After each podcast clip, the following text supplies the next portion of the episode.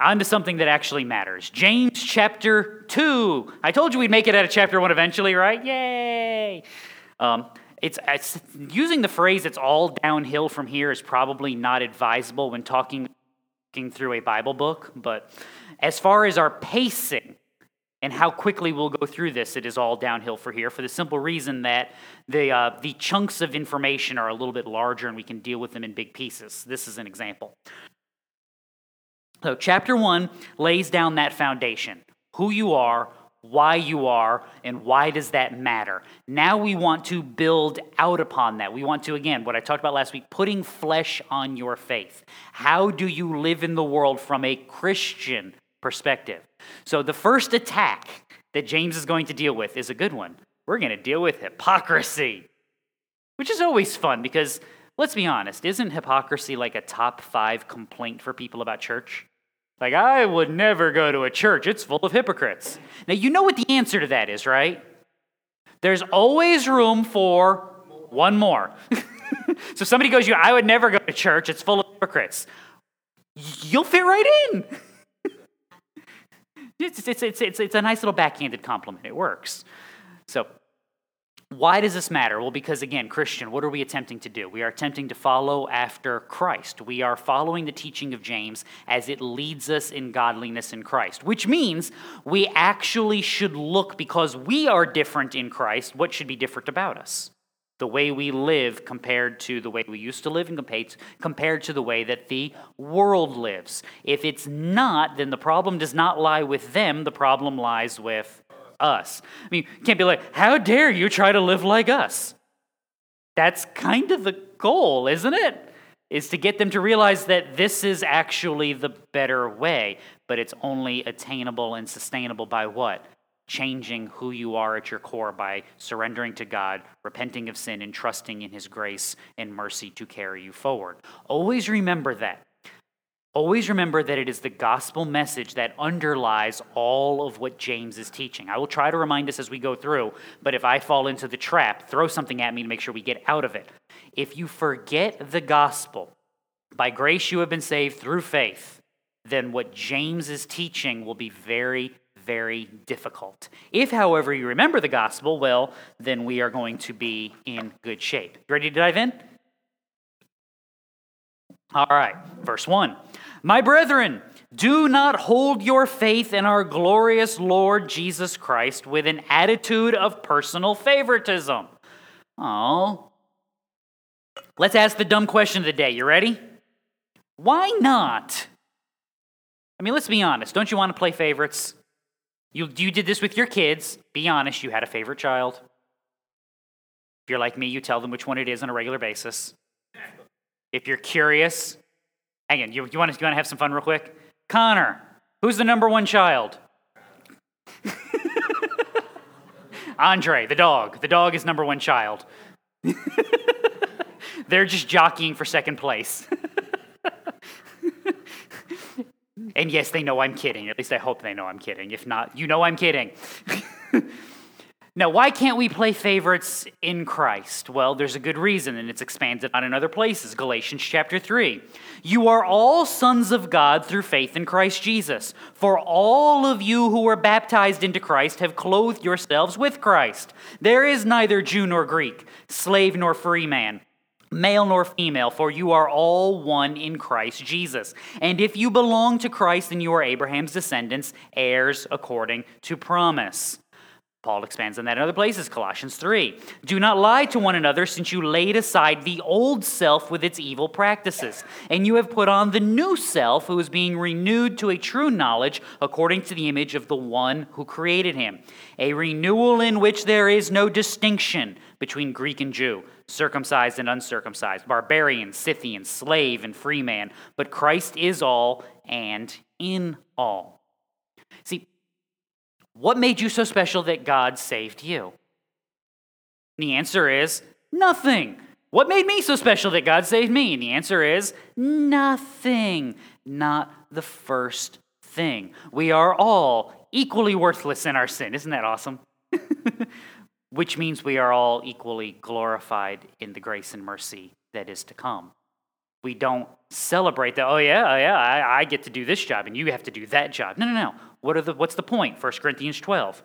There are varieties of gifts, but the same Spirit. Varieties of ministries, but the same Lord. Varieties of effects, but the same God who works all things in all purposes, all, in all persons.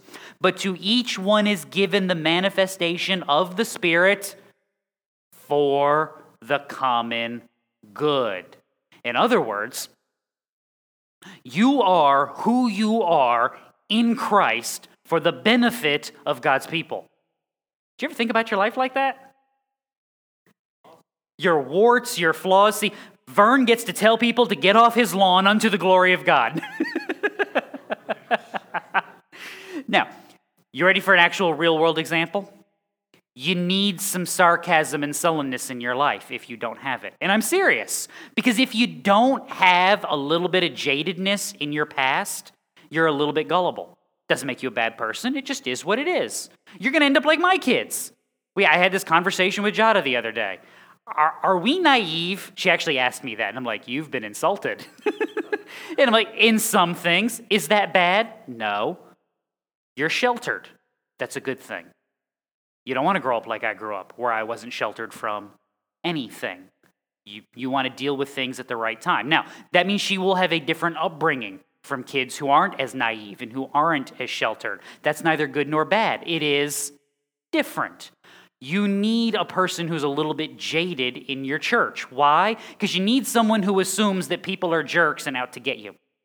Because it makes you stop and think and evaluate. You also need people who think the best of others because if you have nothing but sullen, jaded people like me, you know what we end up doing? nothing. I'm not helping them. They don't deserve that. You, okay, you're right. You're right. That was dumb. My mistake. Okay. You need a give and take based on the life that you have. In other words, you have been brought into the kingdom of God by God for the benefit of his kingdom. What is his kingdom made of? The people that he is redeeming and saving. You need all of these things. This is why the spiritual gifts are not, you know, the same list everywhere, but it's praying and giving and serving and administrating and comforting and encouraging and teaching because you need all of these things to come together. One isn't better than another, it just different. It just is what it is. And when exercised unto the glory of God by the person who has received it, then it is done in accordance with what God has given. I've talked about this before. You are gifted for service in the kingdom. You, how you are, who you are. Don't be someone else unless that someone else is Christ. But when you try to be another human being, you are under, undoing the work that God has done in redeeming and bringing you to the place that you are. Now, if that person you're trying to be is Christ, then keep going. This is why I don't feel so bad about my bad jokes and my silliness on occasion, because it's who God has made me and how I think through stuff. You should think bad about yourselves because you actually enjoy it. See, that says more about you than it does me. But at the same token, at the, I, I've also said this before that I'm not everybody's cup of tea. That's why some people aren't here. And that's okay. Me trying to be somebody else to appease them would annoy you, who actually enjoys me for me. What's wrong with you people? But I, exactly. Where shall we start? how, how long you got? No. At the same time, I do what I do the way that I do because of who I am in Christ. Do I want to soften the rough edges? Yes. But do I want to do that to the point that I'm no longer me in Christ? No, because now I'm living for who? I'm living for me or the world or that person over there so that they will think well of me. No, no, no, no. I live unto the glory of God and God alone. That's the difference. Always remember that this is your starting point in Christ. This is why we don't play favorites because you're not better because you're not good. But you are only good as you are in Christ. And when you are good in Christ, you are not better, you are simply forgiven. Now, if you find an identity in anything other than Christ and you find a forgiveness in anything other than Christ, you have found neither identity nor forgiveness. I have been crucified with Christ. It is no longer I who live, but Christ lives in me. And the life which I now live in the flesh, I live by faith in the Son of God who loved me and gave himself up for me. Why can Paul say that in Galatians? Because he's been changed heart of stone removed, heart of flesh implanted. Always, always, always. I'm, com- two times on the same verse. Oh, this is going to be a morning. Always remember, none of this is attainable or makes any sense in your power. None of this is attainable or makes any sense in my power. It only makes sense and is attainable in Christ's power. The starting point for everything in life is grace and mercy from God by repentance and faith, the changing work of Christ. Anything outside of that is you striving, you accomplishing. what do bad people accomplish? Yeah, I, I told you this before. Um, I don't listen to it as often as I used to, but there's a, uh, there's a political show that used to have a great description for politics, and it, it, it distills it down so well. Here's politics. You ready? Bad people doing bad things to other bad people badly. that everything makes sense. It is all so clear. But that's the world that you live in. When you strive to be better, you have forgotten the power. You have unplugged. You, are not getting anything done anymore. All of this starts with an identity that I do this by the grace of Christ because of who I am in Christ. I live for Christ because he has died for me. If he has not died for me, I cannot live for him. I'm living for something else. This is why you're always evaluating your heart and why when you interact with the unbelievers in your life, you are always to be carrying the message of the gospel because it is power unto salvation. It is not power to change your life, it is power to change you. And then the life changes. So, let's, get, let's see James's example. So, don't play favorites. For if a man comes into your assembly with a gold ring and dressed in fine clothes, and there also comes in a poor man in dirty clothes. All right, time out. I'm going to pause real quick. These two men are different, right? I mean, let's be honest. If you're looking at them, you would look at them and go, they are not the same person. They are not in the same station of life. They don't have the same occupation. They don't dress the same. They are different. Not by degree, but by appearance. Is that difference a problem? No. What's the problem? Verse 3 And you pay special attention to the one who is wearing the fine clothes and say, You sit here in a good place. And you say to the poor man, You stand over there, sit down by my footstool. The problem isn't the two men, the problem is you, you, me, the way we have reacted to them. We have made a distinction by degree. We have decided that your nice clothes means you are, you're, you're nice, you're better, you're clean, you're, you can sit over here. You, we have forgotten our starting point. Where are we? What are we? We are all equally bad at the foot of the cross. And then in Christ, we are all equally good. Forget that. Let the world's distinctions start to change things. Remember that, and what do the world's distinctions matter? Not even a little bit. Have you, verse 4, have you not made distinctions among yourselves and become judges with evil motives? And the answer to that question is Yes, yes, you have. This is a rhetorical question. James knows the answer. You know the answer. James knows that you know that he knows that you know the answer. And I think I'm very confused now, so we will stop there. So, Christian, in your sanctification, what is your goal? Who's the one person you want to be like when you grow up? You want to be like Christ. You want to be like Jesus, okay? Romans 8. Those whom he foreknew, he predestined to become conformed to the image of his Son, so that he would be the firstborn among many brethren. This is the work. Ephesians 4. What does that look like? As a result, we are no longer to be children, tossed here and there by waves, carried about by every wind of doctrine, by the trickery of men, by craftiness and deceitful scheming. But speaking the truth in love, we are to grow up in all aspects into Him who is the head, even Christ. Don't ask me why I just turned into Johnny Depp right there. We watched one Pirates of the Caribbean movie and I'm doing the Johnny Depp run. Don't ask me what that just was. Oh my goodness. I, I, I, I did. I did it the first time. I don't know why I did it the first time, but I did. gotta love it. Yeah, really. Well, the second one was intentional. The first one was something else. Um, all aspects. Grow up into all aspects in Christ. What does that mean? How much of your life does that encompass? All. The way you live, the way you think, the way you evaluate, how your relationships work are all supposed to be brought into submission to Christ. Which means, you ready for it, Christian? How does God judge? He does, I mean, he does justly, but when he looks at the person, what is he looking at? See, there it is. 1 Samuel 16. This is a great example of this. All right, 1 Samuel 16 is before 1 Samuel.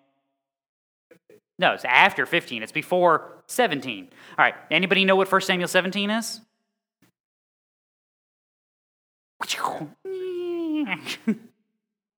your David and Goliath. We're picking a new king in 16 because Saul has been, you know, taken down.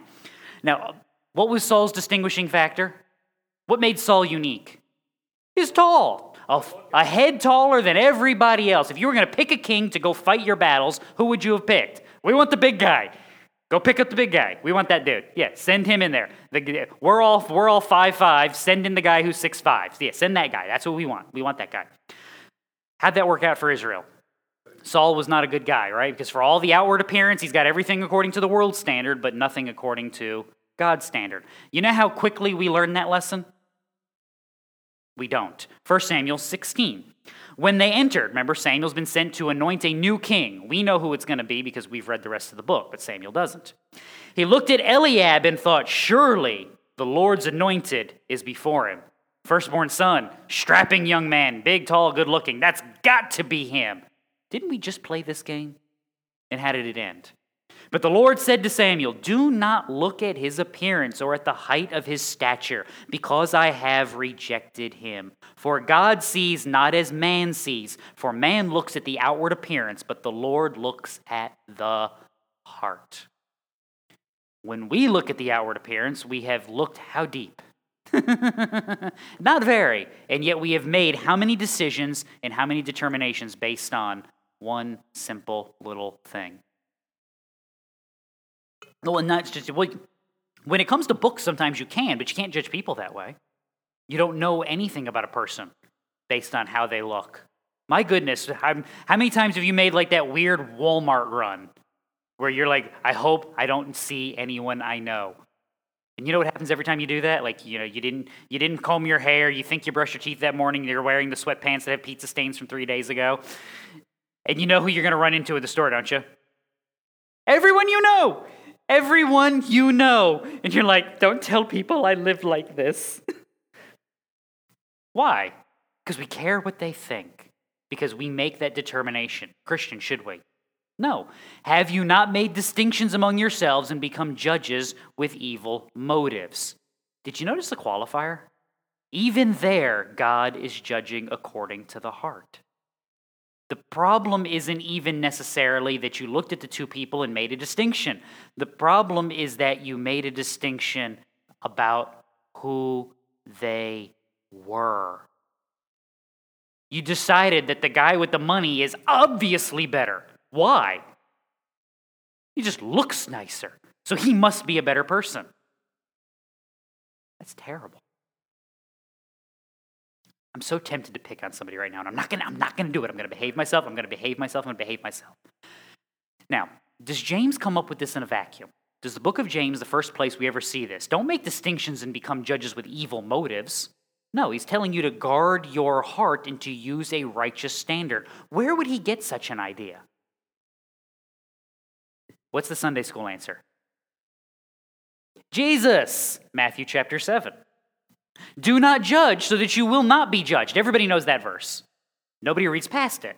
For in the way you judge, you will be judged, and by your standard of measure, it will be measured to you. See, if you're in the world, that's a beating. That's, that's like a rubber hose smacking you continually because this is what the world's judgment looks like. We take the most superficial thing about you we can find and we do what? We make 27 determinations about you based on that one thing. Christian, behave. In Christ, you want the same standard you use against the world to be used against you. Because, Christian, what's your standard? Christ is my standard. You're all terrible. Oh, yeah? Well, you're no good either. I know. Isn't that awesome? we don't talk like this because we don't think like this.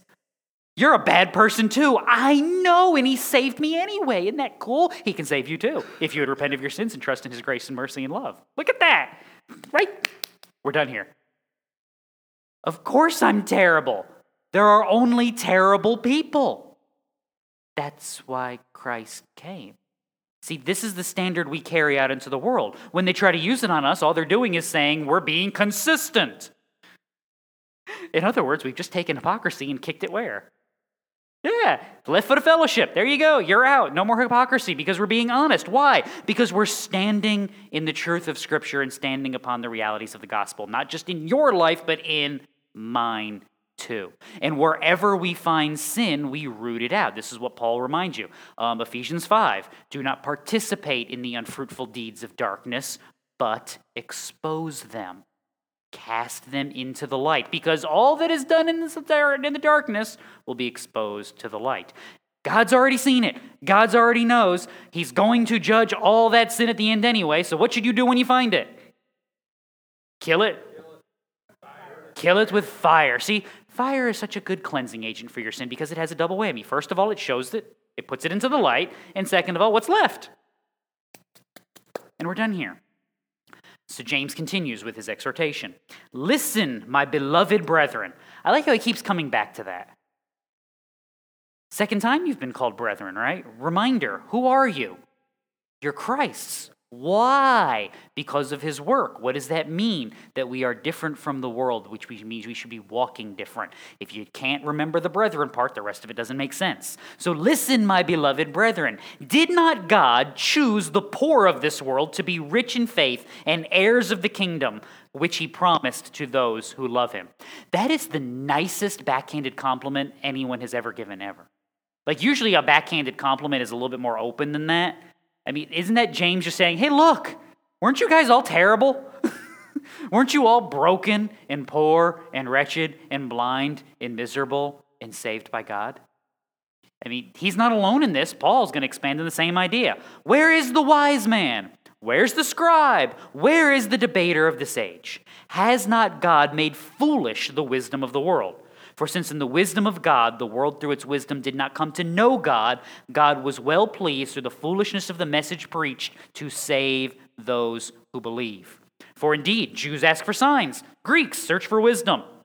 But we preach Christ crucified, to Jews a stumbling block to Gentiles foolishness, but to those who are the called, both Jews and Greeks, Christ, the power of God and the wisdom of God, because the foolishness of God is wiser than men, and the weakness of God is stronger than men.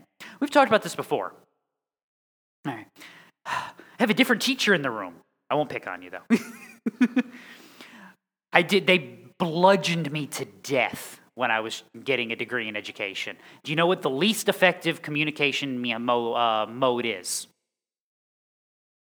Lecture. This is the one thing we should never do.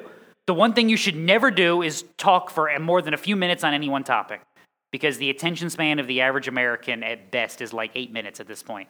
And I think TikTok is shortening that by the second. you don't believe me? How many radio stations do you have in your preset? And how often do you get through all of them? I mean, be in the car for 20 minutes. How many radio stations do you go through, honestly? Because you're like, eh, that's terrible. Eh, that's terrible. Eh, that's terrible. That's terrible. It's even worse now because if you got a newer car, they've got the little control in the steering wheel. So you're like, no, no, no. Oh, no. Who even set that one? Yee. It's how our brains work. This is how we think. Yet, how has the gospel spread for 2,000 years? People like me doing stuff like this expounding on the Word of God. This is how discipleship has been done for 2,000 years. The least effective means of communication, according to the world, is the means by which God has chosen. And not just that, the constant holding to the core of the message. Notice the more we try to add stuff, the more we try to explain this and justify that, the less we actually accomplish with the gospel. Why do you think that is? And look, I like apologetics. It's fun. It's ah, Cameron will vouch for this. I will argue just because there's an argument to be had. I debate. I was I was voted in my high school most likely to become a lawyer. Because I used to have debates with my teachers about school rules and win. I will argue just for the fun of it. Apologetics can be great for that because I get to pick sides and draw up our battles, and you got your evidence, and I get to undercut your evidence, and I get to give you mine, and we get to talk about history and science and archaeology and all this fun stuff. And it's like, doesn't change anybody's heart, doesn't, doesn't renew anybody's soul, doesn't ground anybody in the truth of Scripture, just picks a big fight most of the time. In order to win the argument, I have to win what? Who you are. How do I do that? Message of the cross. Apologetics at its core is not meant for the world, it's meant for you. It's meant to shore up your faith. It's meant to, it's meant to strengthen your heart and mind. We use it as a weapon out there. That's Christian. That's what's our weapon? What go run through your armor of God. What's your weapon? The word, because the word is about who? Christ, and Christ is who saves, and Christ is whom with, with whom we must deal. It is He who will rule at the end of the age. It is He who is ruling now. It is He through whom all things have been made, and for whom all things were made. The testimony to Christ is what changes the hearts and minds of men. All the other stuff is other stuff. And by the way, this idea about God choosing the poor is not new in your Bible. Let's rewind to top 10 favorite Bible verses. Backhanded compliments are the, are the theme of the day. Deuteronomy 7, Moses telling the Israelites, The Lord did not set his love on you, nor choose you because you were more in number than any of the peoples, for you were the fewest of all peoples. But because the Lord loved you and kept the oath which he swore to your forefathers, the Lord brought you out by a mighty hand and redeemed you from the house of slavery, from the hand of Pharaoh, king of Egypt. That's just not just a numerical thing. Why did God pick you, Israel? Because he promised. was it because you were numerous? Was it because you were great? As a matter of fact, it's not that not only that you weren't numerous, but you were the smallest. You were the weakest. You were the least of the nations that God has chosen you. Moses standing up on the mountain going, God picked you because you're terrible. And by his promises and because of his grace, he has chosen you. This has been the message throughout. This is what Jesus is getting on about. Those who mourn will be comforted, those who are poor in spirit, those who weep, those who mourn, those who hunger, those who thirst, those who recognize that they have not received the good of this world. This, is, this was the early church. I mean, first, you really get down to it. I mean, there's always outliers in everything. But you really get down to the first couple centuries of the church in the Roman Empire time, and predominantly the church is dirt poor. And I don't mean like American poor. I mean like like Calcutta poor. Like dirt streets and, you know, chasing bugs to eat. And I mean poor, poor, poor. That was the majority of the church until it was legalized. And then we suddenly could, you know, put a little money aside and save up for nice cathedrals and stuff like that. That stuff doesn't exist in the early church because the gospel message found a home amongst the people who recognized that this world didn't love them. This is why Jesus said it was hard for the rich man to enter the kingdom of heaven because he thinks the world is what? You're rich, you have everything. The world is what? It's awesome. I want it. I go buy it. I need it. What do you mean I need it? I, I don't get stuff I need, I get stuff that I want. This world is tremendous it's, it's very hard to convince that person that they're not good and that they're not good at this world and that this world does not love them because it sure looks like what? So the gospel message found a home early on against a lot of people. And Paul brought that home. Go back to 1 Corinthians. Consider your calling that there were not many among you wise according to the flesh, not many mighty, not many noble, but God has chosen the foolish things of the world to shame the wise. That a lovely compliment. He chose me because I'm a fool. Some of you are agreeing right now, and that's not nice. Okay, just and has And God has chosen the weak things of the world to shame the things which are strong, the base things of the world, and the despised God has chosen, the things that are not, so that he may nullify the things that are, so that no man may boast before God. Wasn't by our wisdom or by our power or by our greatness, it was by his grace and mercy. Because where are we apart from Christ? We're all equally terrible. But in Christ, we're all equally redeemed. But you, verse 6, you have dishonored the poor man. Is it not the rich who oppress you and personally drag you into court? In their world, James has probably got a really good point because a lot of times the way people got rich in that world was by, you know, not necessarily the most scrupulous means. Do they not blaspheme the fair name by which you have been called? See, if everything about my life is about me, then by definition, how much of my life can be about Christ? The answer is none of it. If it's all about me and everything's about me getting more money and me getting more stuff and me cheating you and me swindling you, then what in my life is about Christ? You know this one, Christian, how much of your life is supposed to be about Christ? All of it. This is your 1 Corinthians 10:31, your Colossians 3:17. All things, not some, all things unto the glory of God. So let's continue verse 8. If, however, you are fulfilling the royal law according to the scripture, you shall love your neighbor as yourself, you're doing well. I agree. You know who else would agree? Jesus would agree. Luke 10. A lawyer stood up and put him to the test, saying, Teacher, what shall I do to inherit eternal life? Wrong question, dude. And Jesus said to him, What is written in the law? How does it read to you? And he answered, You shall love the Lord your God with all your heart, with all your soul, and with all your strength, and with all your mind, and your neighbor as yourself. And Jesus said to him, You have answered correctly. Do this, and you will live. What's the problem? How you doing? Love the Lord your God with all your heart, soul, mind, and strength, and love your neighbor as yourself. As long as you do that, you got nothing to worry about. Sin will not get a foothold. Sin will not drag you down. You will cast aside all iniquity and you will be just fine. How's that working out for you? Oh, all of a sudden, one of the little ficus trees was moving and I didn't see the person who was moving it, and then I saw the person. Sorry. it's like, ah! the trees have come to life in the back. They're coming for us. It's been a morning, I'm telling you. Yeah. Best part is my kid who's moving it. How is that working out for anybody? Because that's the lawyer's next question. Well, who's my neighbor? I mean, in other words, where's the loophole? It's a good lawyer right there, isn't it? When in doubt, there's always there's a loophole, there's a catch, there's a clause, there's some way that I can get out of being the person that I'm supposed to be.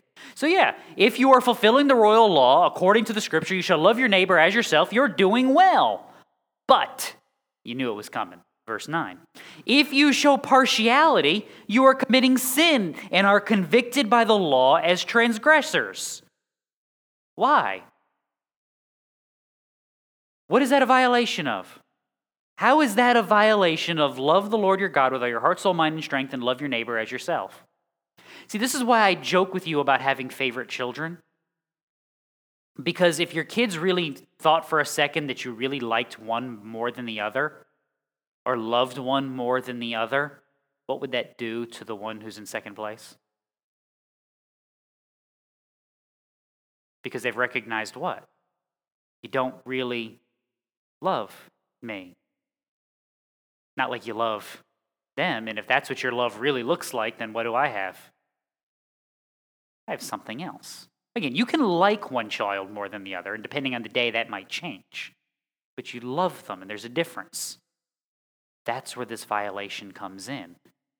Love is patient, love is kind, Love is not jealous. Love does not brag, is not arrogant, does not act unbecomingly, does not seek his own, is not provoked, does not take into account a wrong suffered, does not rejoice in unrighteousness, rejoices with the truth, bears all things, believes all things, hopes all things, endures all things.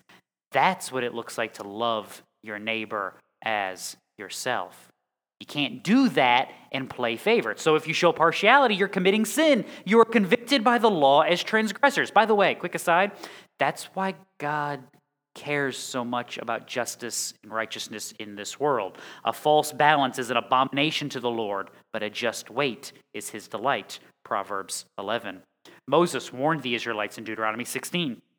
You shall appoint for yourself judges and officers in all your towns which the Lord your God is giving you, according to your tribes, and they shall judge the people with righteous judgment. You shall not distort justice. You shall not be partial. You shall not take a bribe, for a bribe blinds the eyes of the wise and perverts the words of the righteous. Justice and only justice you shall pursue, that you may live and possess the land which the Lord your God is giving you.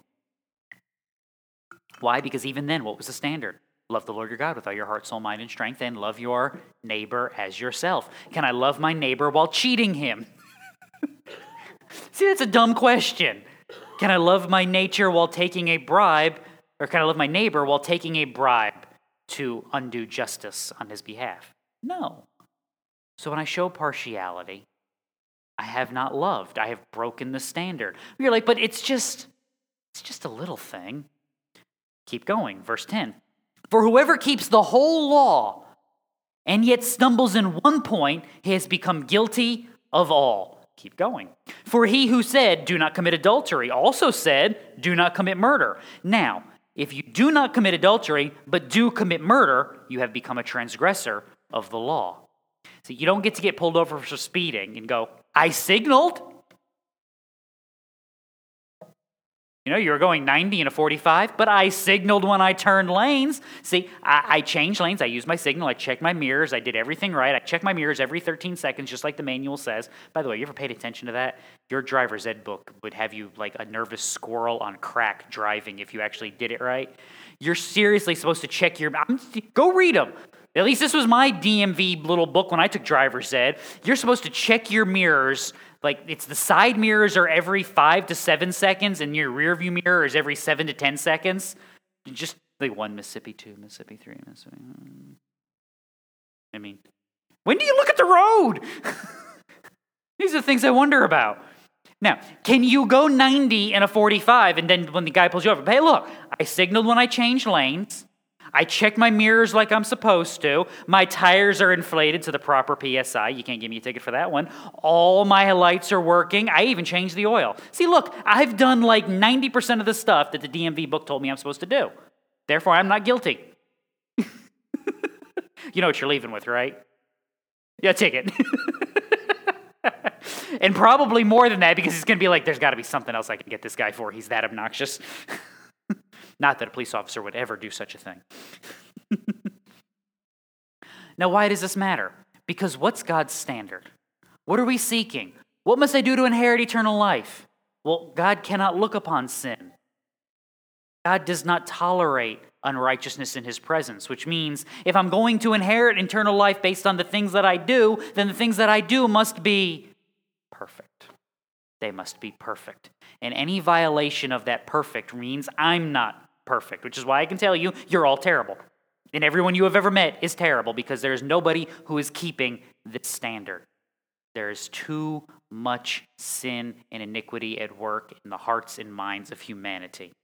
But as many as are the works of the law are under a curse, for it is written, Cursed is everyone who does not abide by all things written in the book of the law to perform them. So again, James not teaching in a vacuum. So continue.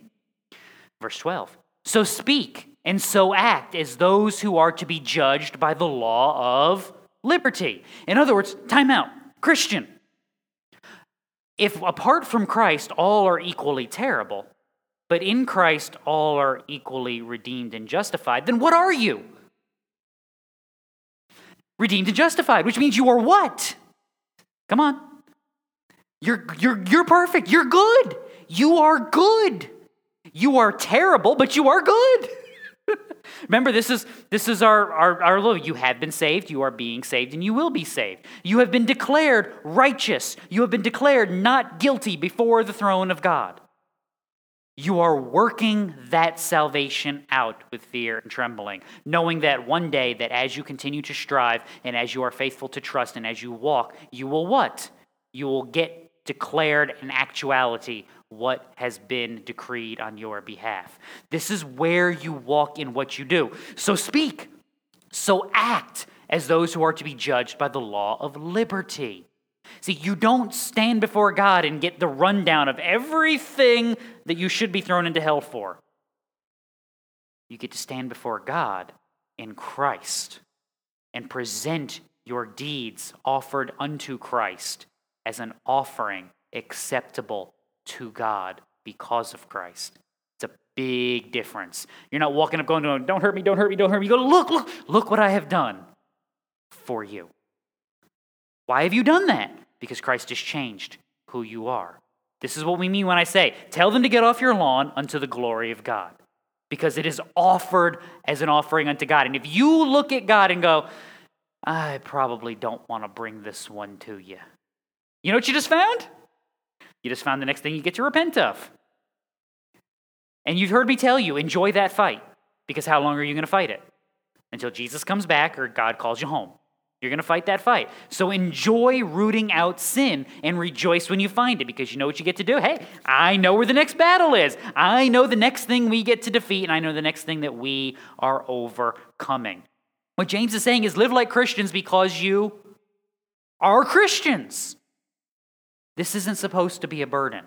This is never supposed to be a burden. This is supposed to be a time of rejoicing and celebration as to who God is and what God has done. This is Galatians 5. The fruit of the Spirit is love, joy, peace, patience, kindness, goodness, faithfulness, gentleness, self control. Against such things there is no law. That's the law of liberty. These things work together. Let's go back to that section that everybody knows that Jesus was talking about, because this is a build out.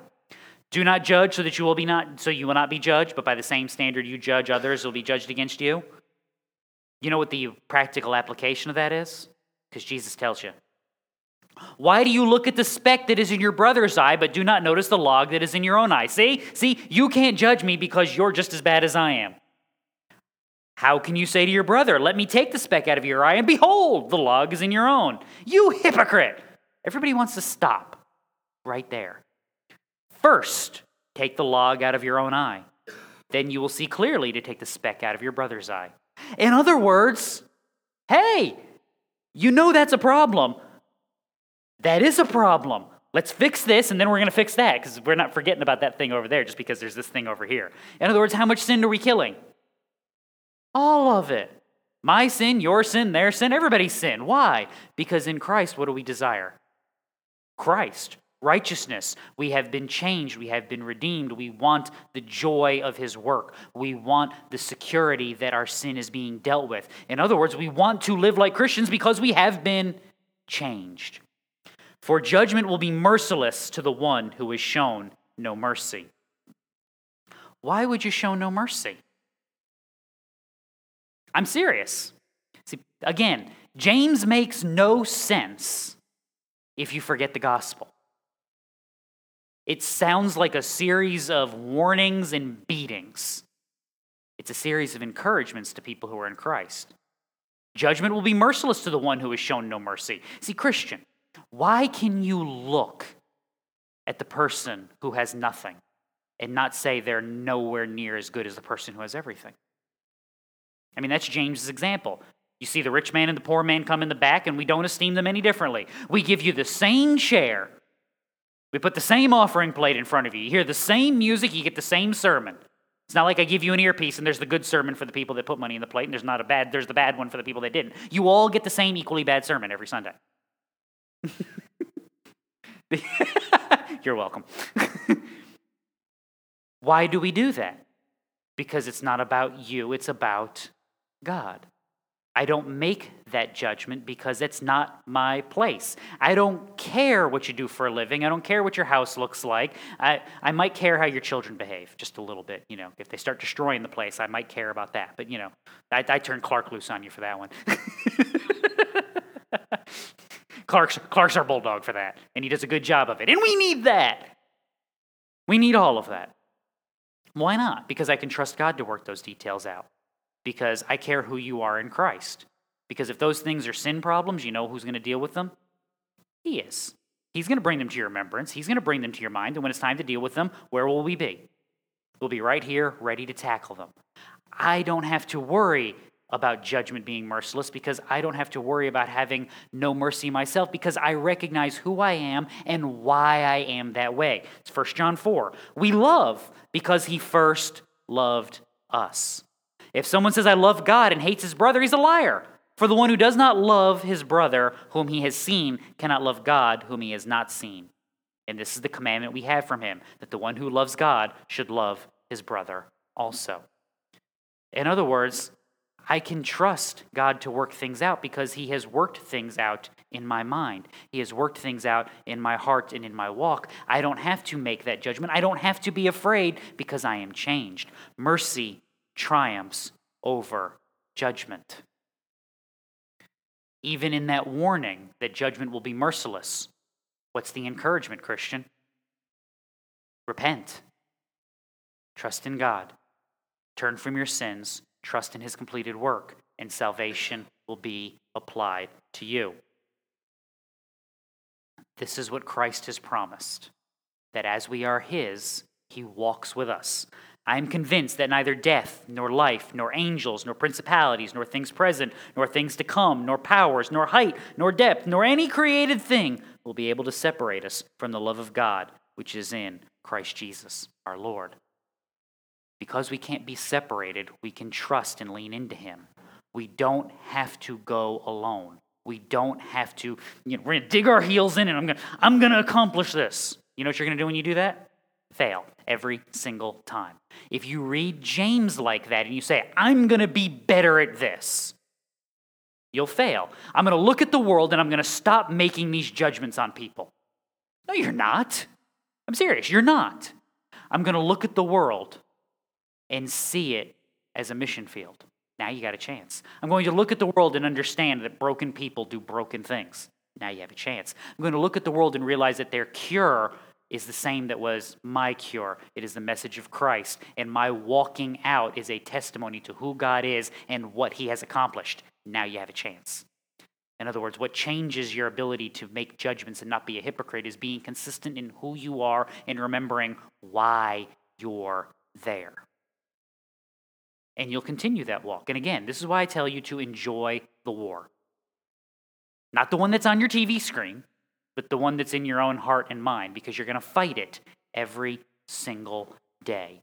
And the temptation we have so often is why me? Why this? I can't overcome that. Yes, you can. Yes, you can. Again, I was it. Oh shoot, my days run together. It was Wednesday. We got to talking about church history again. My uh, Second favorite church history story is Latimer and Ridley. That was Wednesday, right? That was Wednesday. See, somebody's got to remember these things. Um, Nicholas Ridley and Hugh Latimer, uh, two English bishops who were being burned at the stake by Bloody Mary, and they're walking there, and the, the congregations have assembled on the on the streets because they were really quite beloved men, and the, the courage begins to fail. Play the man, Master Ridley, for I trust this day we will light such a candle that shall not be extinguished in all of England. Where are they going again? They're going to be burned at the stake, and this dude's making candle jokes. That is a level of faith that I haven't got right this second. And you know what? Before Latimer said it, it was a level of faith he didn't have either. You know when he had it? When he needed it. You know when you have it? when you need it. I can't overcome this. Are you in Christ? Well, yes. Are you trusting in Him? Yes. Is He going to see you through? Yes, then you're going to overcome it. Keep a long view. Keep your eyes seated on the prize. Do not get caught up in your feelings, in your world, and in what's going on in this place, but keep your vision focused firmly on Christ. Then you can rejoice like Paul. I have fought the good fight. I have finished the course. I have kept the faith. In the future, there is laid up for me the crown of righteousness, which the Lord, the righteous judge, will award to me on that day. And not only me, but also to all who have loved his appearing. See, how do you know you get there? You don't get there by saying, I am going to walk faithfully for the next blank years. You, you, you can't. You can't do that in 30 years. You can't do that 40 years from now. You can't do that 20 minutes from now. When can you be faithful? Now. And if I'm faithful now, and I trust now, and I evaluate by the right standard now, and I remember the gospel now, then when am I going to forget it? I won't, because when is it not now? We never get there.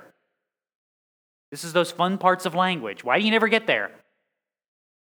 No, because when you get there, there is here. it's never tomorrow because it's always now. This is what it means to be a finite creature in a finite world, ruled by the clock that we changed for no good reason. Sorry. I'm not bitter or anything, not bitter or anything at all. Uh, you and me both.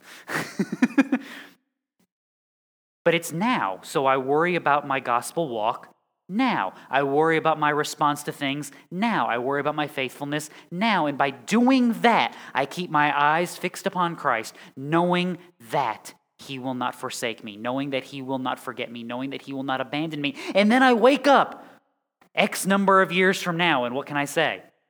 I'm faithful. I have kept the fight. Why? Because He hasn't forgotten me.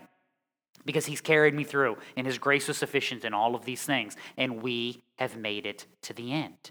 That's the goal. You only get there not by focusing on the, the nuts and bolts. You get there by remembering the nuts and bolts are changed by who you are on the inside, and that is redeemed in Christ. Once again, I don't care what you do, I care why you do it. Look at the world through the lens of who God is and recognize that those people, while they are different in the world's eyes, are the same in God's, either equally bad or equally good. And if there's a distinction to be made, it is between the good and the bad. And what's the difference? It's not me, and it's not them. It's Christ, which means I carry his message by walking in his truth and ensuring that my walk, my discipleship is good, my command is followed, and that what God has given me to do, I have faithfully carried out. I have disciplined myself, I have strengthened my family, I have engaged in the gifts that the Spirit has given me, so that all things are an offering unto him, so that I don't worry because that's what he's called me to, and that's how I walk, and that's how I avoid hypocrisy, and that's how I avoid making the distinctions because I trust in him, in him alone. Let's pray.